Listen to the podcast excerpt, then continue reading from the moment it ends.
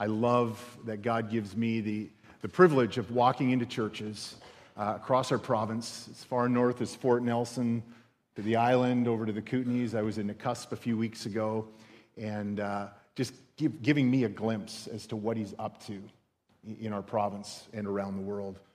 And so let me pray, and then we'll jump into God's word for a few minutes. Father, you're here, you're present, you're active, and I believe that in the midst of some pomp and circumstance with ordination and friends and family who have gathered.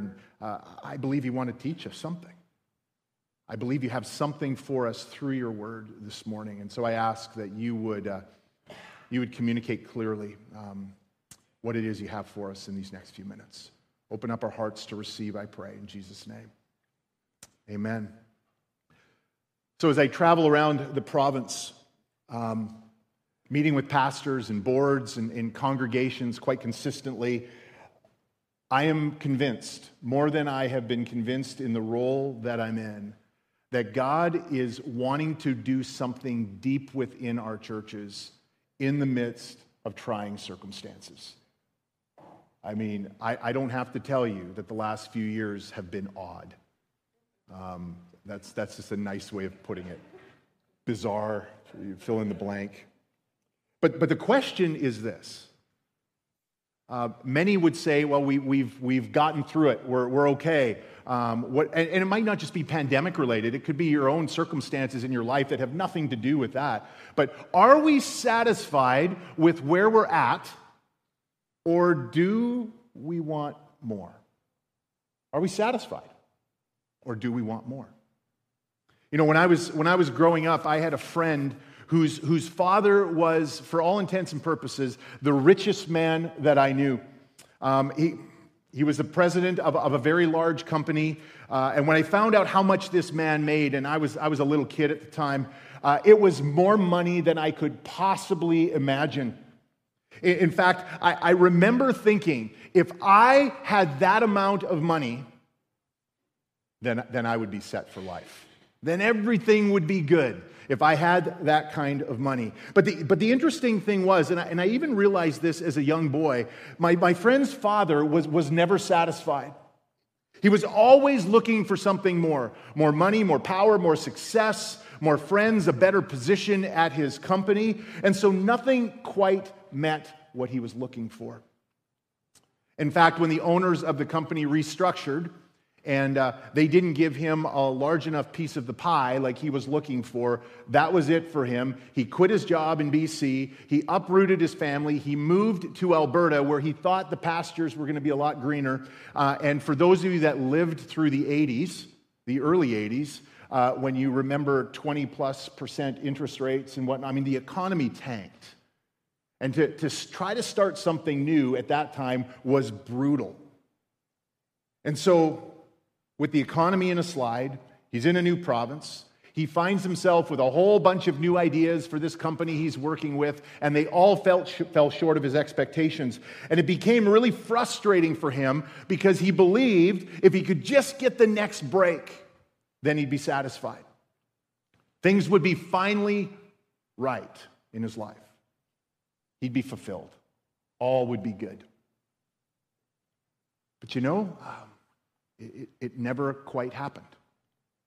Every dream he had failed him, and it took him a long time to wake up to the truth. And in fact, the wake-up call came when he discovered that his wife was a closet alcoholic, and his young teenage daughter was struggling with an eating disorder. And this new reality shook him to the core, and it woke him up. He wasn't a believer. It woke him up to this reality that success couldn't be found in wealth. Satisfaction couldn't be found in wealth or comfort, but it actually had to be found in a completely different realm of life. And he discovered what many people in our society are discovering, that we actually have a need for the, and I'm not sure this is the best use of these words, but the spiritual side of life. You do not need an advanced degree to know how prevalent spirituality is in our world today.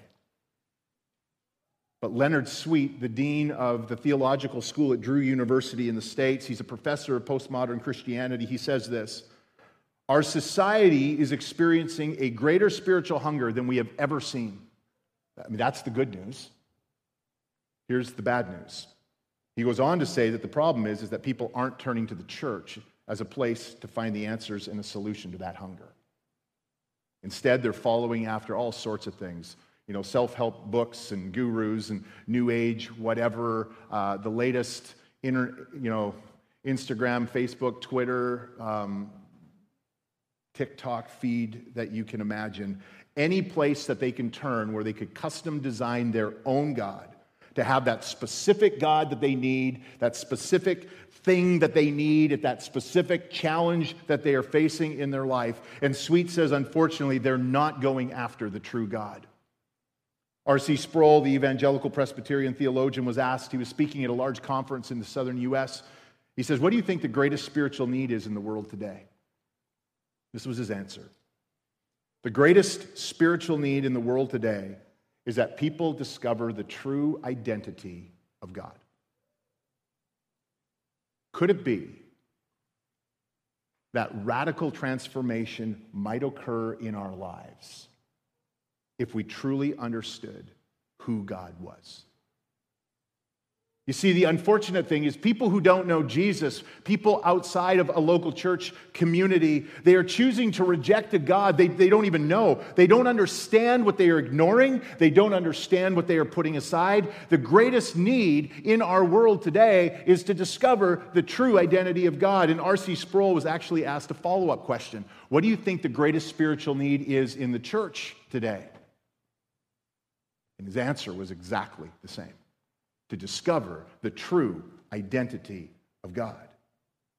And he goes on to explain that if the church, if those who call themselves Christ followers would come to understand the true character and nature of God, it would revolutionize their lives, and it would revolutionize the church, and maybe society would begin to look at the church as a place where they actually could find answers, where they could come to understand where true spirituality is found.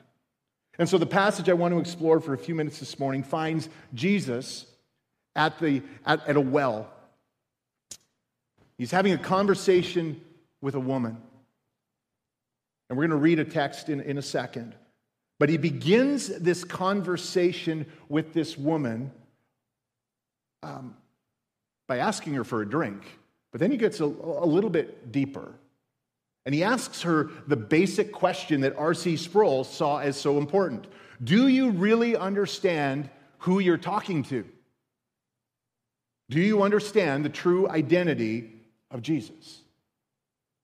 And so before I read the text, here's just a little bit of context. Jesus has been on a trip with his disciples. As you can imagine, in Israel, it's hot, it's dusty. It's about noon. Jesus is tired. He's thirsty. He sits down at this well because he wants a drink. He sends his disciples into town to get some food, so he's alone at the well. And this woman walks up to the well, probably sits down beside him, and Jesus asks her for a drink. Sounds okay? And her response is telling.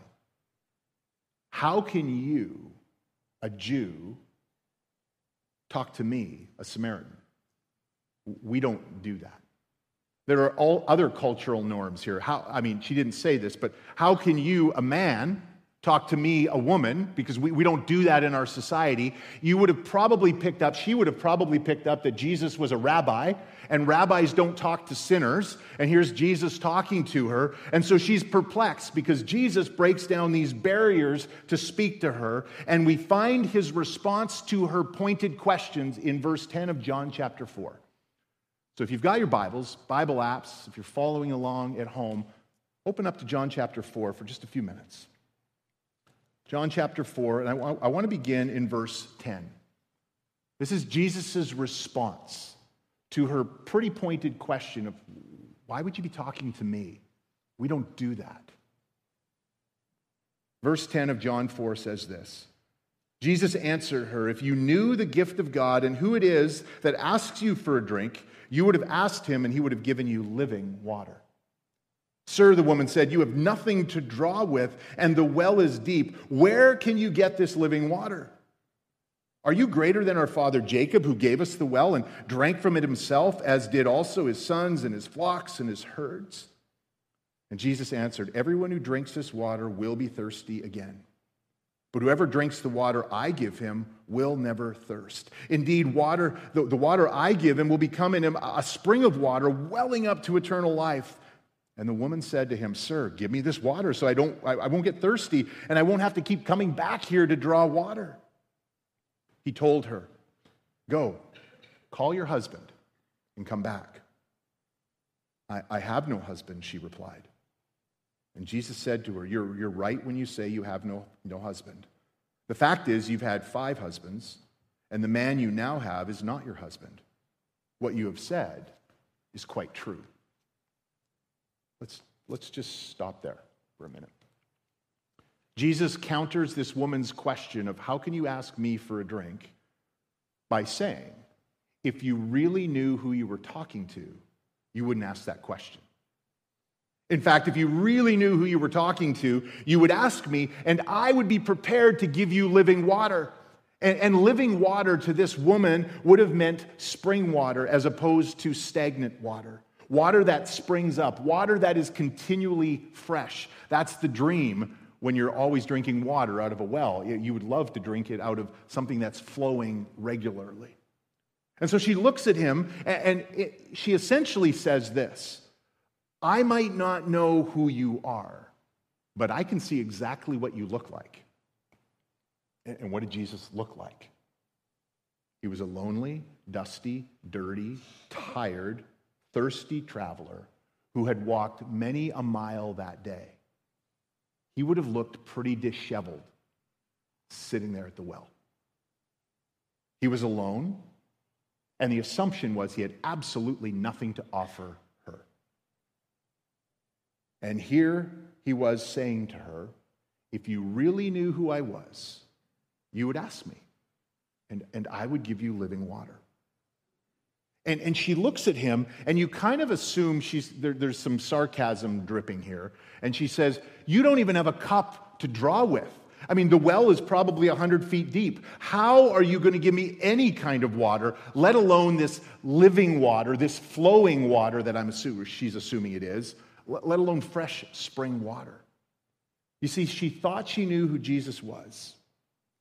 And so she goes on, probably laughing at Jesus inside, saying, do you actually think you're greater than our father Jacob, the one who actually gave us the well, who drank from it himself, whose herds and whose family drank from this well? She compares at that moment Jesus to Jacob, the one who gave him the well. He didn't only get water for himself, but Jacob was able to get food and water to his herds, to people who lived in the village, and to generations after of people who lived in that village. And so she asks, you actually think you're greater than Jacob? Come on. Obviously, in her mind, the answer was, buddy, you're not even close. You're not even close. If she only knew who she was speaking to, because the person she was speaking to was greater than Jacob. And listen to Jesus' indirect response to her. He says, everyone who drinks from this water will be thirsty again.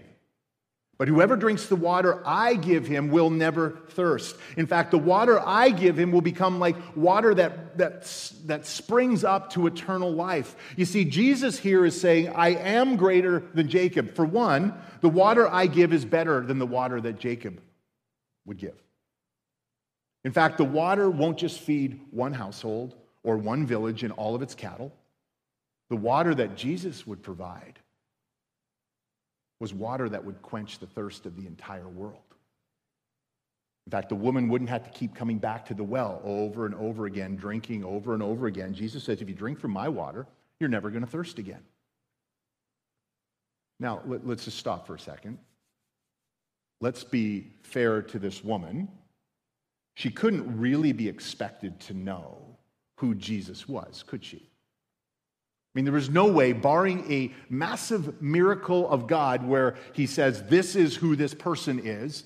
Apart from that, she couldn't look at Jesus and understand that he was the Messiah, that Jesus was God incarnate, you know, that God had come to earth in Jesus Christ to live in human form, to die on a cross, and ultimately pay the penalty for our sin. She couldn't be expected to know that because all of that hadn't happened yet. Yes, Jesus had come to earth, but he hadn't been crucified yet. And more than dying to take the punishment of our sins, we understand, you know, he was raised to life in order that we might share that life with him and have eternal life and abundant life in the now. The woman had no idea about any of that, but she caught one thing that Jesus said. That part about never, ever having to thirst again. And so in her mind, she was thinking, great, if I can get some of that water, I'll never have to come back to this well again. I can stay at home in my house where it's cool and it's safe. And I think it's tempting for us to look at this woman and say, maybe under our breath, I'm not sure she's all that smart. Obviously, Jesus is speaking spiritually here. He's not talking about changing our physiology where we don't need to drink water anymore.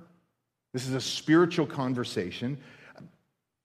Yet aren't you and I like this woman? Don't we often have the same thought that she did? If I could get this kind of water, then life would be good. You know, fill in the blank in your own life. Life would be good if I just had what? You know, most of us here living in, you know, the province of BC don't worry about where our next drink of water is coming from. Maybe last year during the flooding in the Sumas Prairie or something, there were some families there that did. But by and large, we go to the tap, we turn it on, and we drink water. And so when we think of this text, you know, if I just had more money or more friends or people loved me more or agreed with me more, if I had more success, or if I had more excitement in my life, or if I had a better job, a better spouse, a better education, a better church. Can't have a better church than Maple Ridge Alliance Church, but some people think that. If I had some of those things, then life would be good. You see, we tend to think the same things. We think if we just had more, if we just had something better, then life would be good. Then we would feel satisfied. And the problem with that kind of thinking is that it focuses on the blessings that God has given us as opposed to focusing on the God who gives us the blessing. You see, if we focus too much on the good things that God gives us, and don't get me wrong, some of them are really good. Whether it's money or a job or friends or a church, if we look to those things for fulfillment rather than looking to God as the one who satisfies, we'll always be disappointed. The things of life will satisfy us for a time, but we'll always need more. We'll always need to come back. We'll always be thirsty again, over and over and over again. And then Jesus suddenly shifts the conversation. In fact, many commentators have wrestled with what's going on here. You know, how in the world does asking about this woman's husband fit with talking about living water and eternal life? It's almost as though Jesus does this 180-degree turn, or he has a squirrel moment where it's just like, oh, now I'm going to talk about this. It's kind of how it seems in the text. Why does he do it? I believe Jesus wants to get her to think more deeply about her life.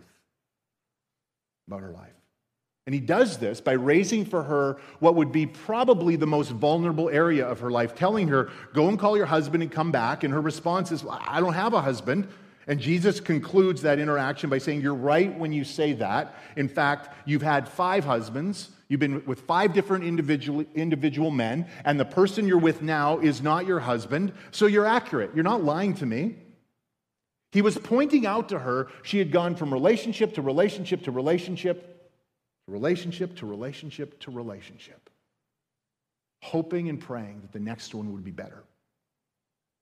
And every single one of them ended up disappointing her. Jesus was trying to communicate to her, You don't need a new husband. You don't even need a new water source. What you need is a new life. Isn't she a mirror of our age? We go from experience to activity, to activity to experience, always on to the next one in line, hoping that it will be the thing that will bring us joy. On to the next relationship, on to the next job, on to the next town, whatever it might be. We even try to recreate ourselves several times during our lifetime, hoping it will bring us joy and pleasure and satisfaction and fulfillment. But it doesn't. Every new venture, even if it satisfies for a time, ends up failing us ultimately in the long run. And so we're faced with a question. Do we even know our own need? You see, the woman didn't seem to get it that she had a need, which is why Jesus tried to shock her into seeing it. Just like my friend's father had to be shocked by his family falling apart before he realized that there was actually a deeper need in his life. We can get so focused on the blessings of God that we don't even realize the need for God himself. One writer said it this way, we're like kids who are out in the yard eating mud pies, when in fact at home in the kitchen is an apple pie. But we're pretty satisfied with the mud pies because it's what's right in front of us. Do we know our need? Do we know what we could have if we just knew who it was that was talking to us? If we knew the gift of God and the true identity of Jesus Christ. One of the things I love to do when I travel is go scuba diving. I love to scuba dive. I love being 60 feet under the water. It's fun. And a number of years ago, we were in Maui as a family. And what we do, we don't book tours or anything like that. We just go to a dive shop. We rent the gear, put it in the trunk of the car, and then we drive around the island. And my sons and I, we just look for places to drop into the water and go diving. Sometimes that's good. Sometimes that can be dangerous, but we give it a shot. Anyways, we were almost done our trip. We drove back to Lahaina to give our gear back to the dive shop. The rental time was up, and as I'm pulling into the parking lot, the owner of the dive shop came out, and he was just kind of in his car getting ready to go to work, and he says, "How was the diving?" I said, "It was great." He says, "How did you enjoy Mala Ramp?" Now, for those of you that have been to Maui, to the town of Lahaina, Mala Ramp is another way of saying, "How did you enjoy diving at the boat launch?" Like, the worst place in the world to go diving. I mean, you think it's like oil slicks and like there's boats above you while you're underneath and you're seeing motors up there. Like, it's just the last place I would think about going diving. He goes, no. He goes, a number of years ago, there was a huge hurricane that whipped through this part of the island, and there used to be this concrete pier that was here, and it all collapsed, and it's under the water, about 40 feet down, and the sea life that has developed around this broken concrete is unlike any sea life that you will see anywhere on the island.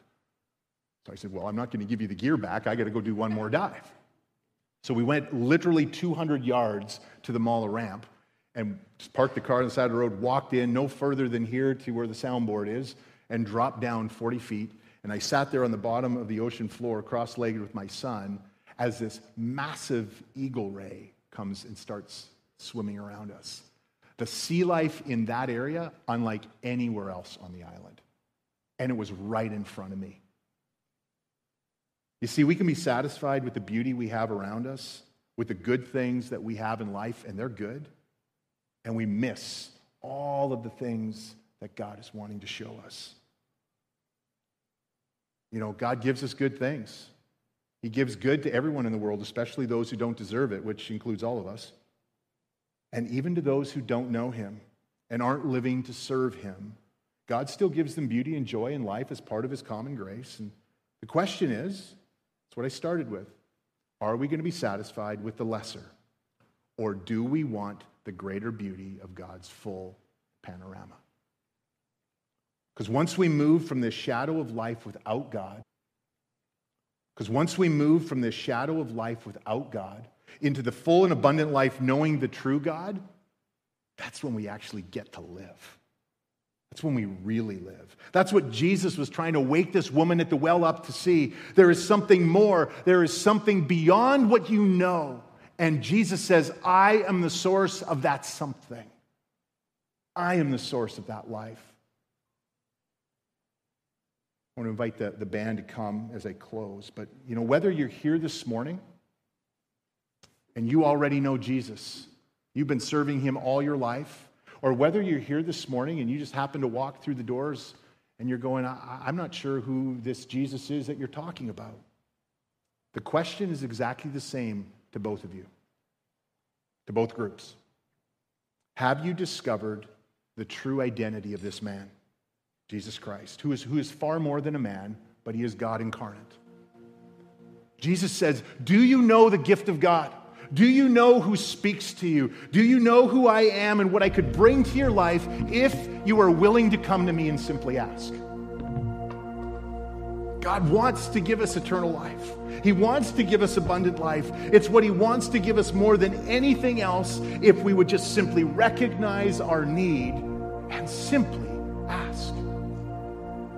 And so Maple Ridge Alliance Church, we're all on a journey.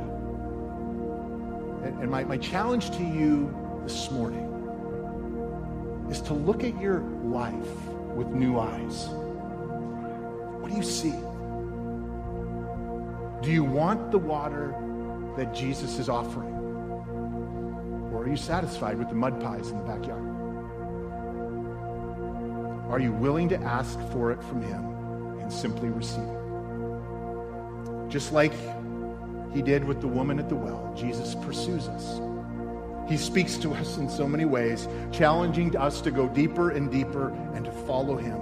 And so don't be satisfied with the things that will truly never satisfied. Drink from the water that Jesus is offering. Go deep with him. Abide in him. He is always faithful. And so God, meet us where we're at. Challenge us by your word. I pray that at the core of our being, as your spirit guides us, we will desire the things that you have for us. And we would move out of the sense of simply being okay with where we're at. God, we want more. And so we ask for it. Holy Spirit, come. Guide, direct, empower, I pray. In the matchless name of Jesus.